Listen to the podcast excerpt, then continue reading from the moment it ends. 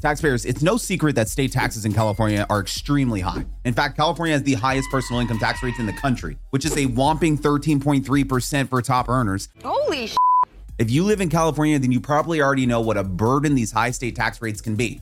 In fact, high taxes are some of the main reasons why hundreds of thousands of people have moved out of California every single year. But there's actually one way that residents of California can save big on taxes that many people are just not aware of. And this tax saving strategy revolves around a piece of legislation known as Assembly Bill 150. So in today's video, I'm going to teach you everything that you need to know about this new bill, the specific tax rules that were created through this bill to save a substantial amount of money if you're a California resident. Is there a reason that you're not writing this down? But even if you do not live in the state of California, this video can still help you because dozens of states now have similar laws and even more could potentially adopt them in the near future. So if you want to keep more of your hard earned money in your pocket, make sure you stay all the way to the end of this video. Let's dive in.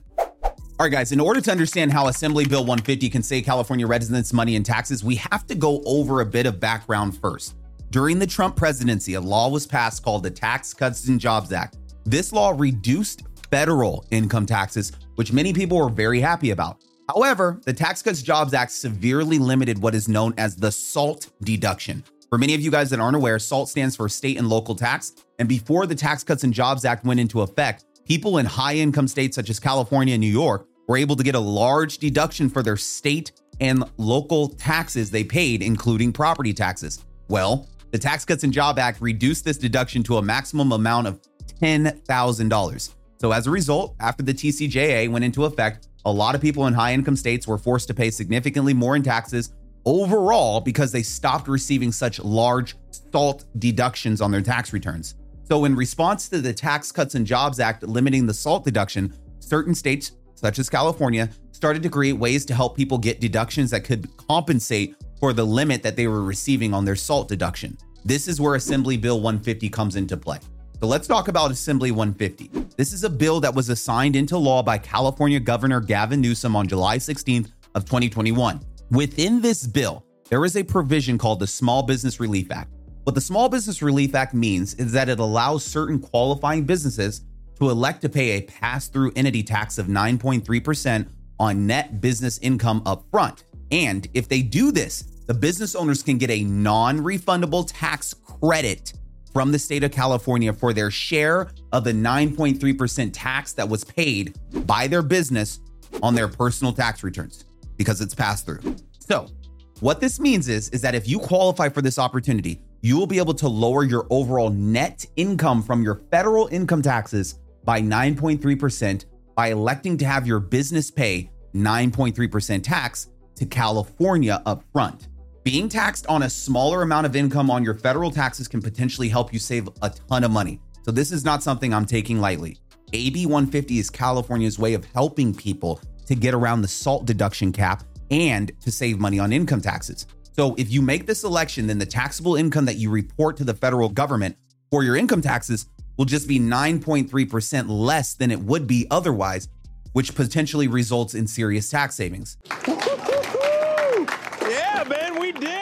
But here's an example of how this works. Okay, so let's just say that you have a two person partnership and the partnership is owned 50% by you and 50% by your other partner.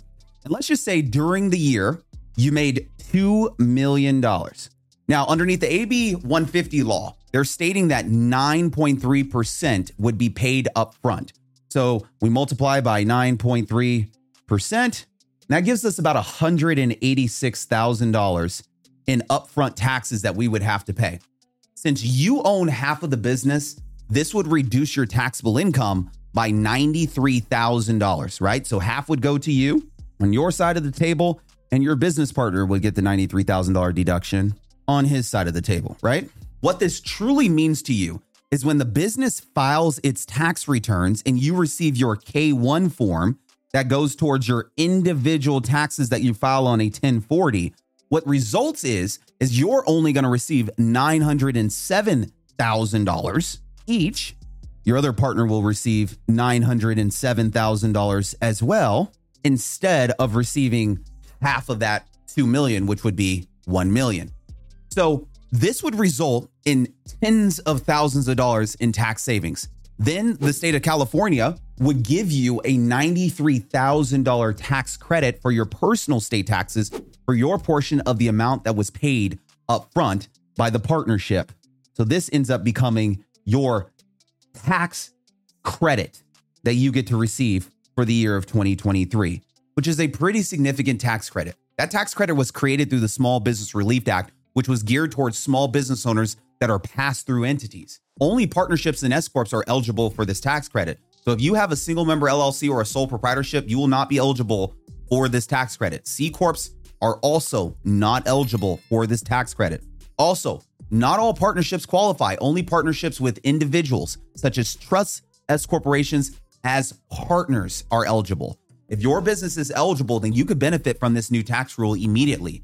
Now, at this time, AB 150 is set to expire on January 1st, 2026. And this is because the SALT deduction that was implemented by Donald Trump, the Tax Cuts and Job Act, is currently set to expire after 2025. So if the SALT deduction cap expires as scheduled, then there won't be a need for AB 150 because people will be able to get large SALT deductions all over again.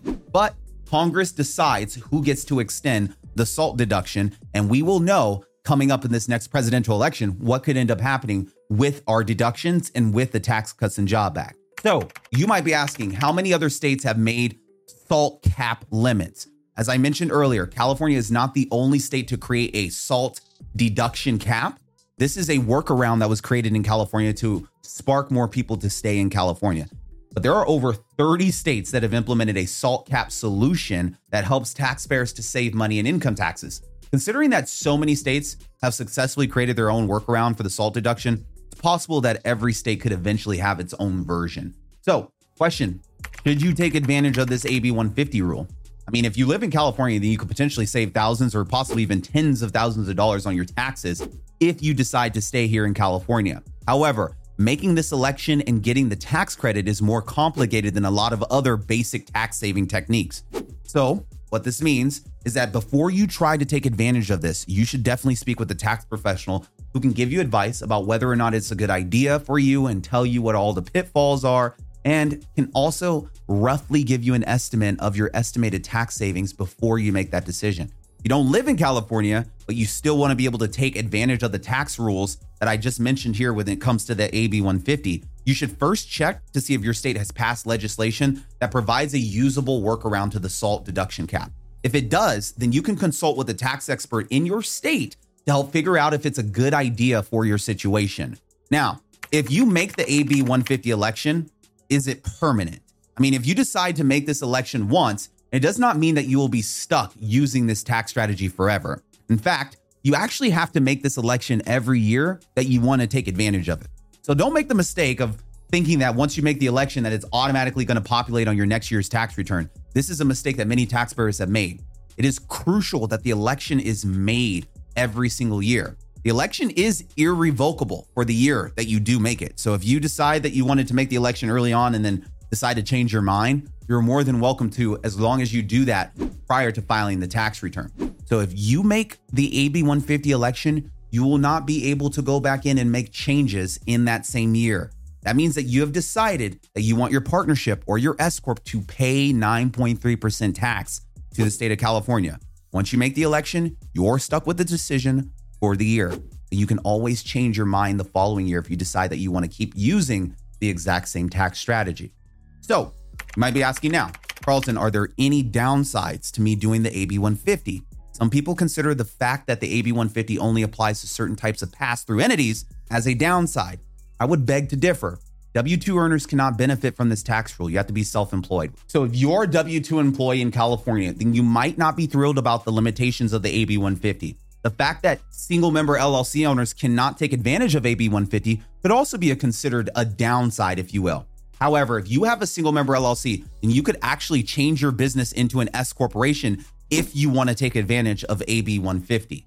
Well, we made it to the end of this video. Congratulations on making it through another tax related video. I'm proud of you. Here's a quick recap of the key information that I would like for you to walk away with. Number one, the Tax Cuts and Jobs Act limited a lot of your deductions, including the SALT deduction, which is capped at $10,000. Many states were not happy with this and thus created a workaround. Number two, California. They have a workaround for the SALT deduction cap. It's called the Business Relief Act, which was a part of the Assembly Bill 150, aka AB 150. If you have any questions about the AB 150 or workarounds for the SALT deduction cap, feel free to get in touch with my company by clicking on the link below in the description. You can schedule a free consultation. We would be happy to answer any questions you might have as it pertains to your tax situation and go over strategies that can help you overall reduce your tax bill. You can also find a link in the description to get in touch with my real estate tax team. This team can help you to optimize your real estate tax strategy. Further, I also put a link in there in regards to my upcoming event called the Tax Free Wealth Event. This event allows for me to spend five days with you going over advanced tax strategies that I do not release on YouTube.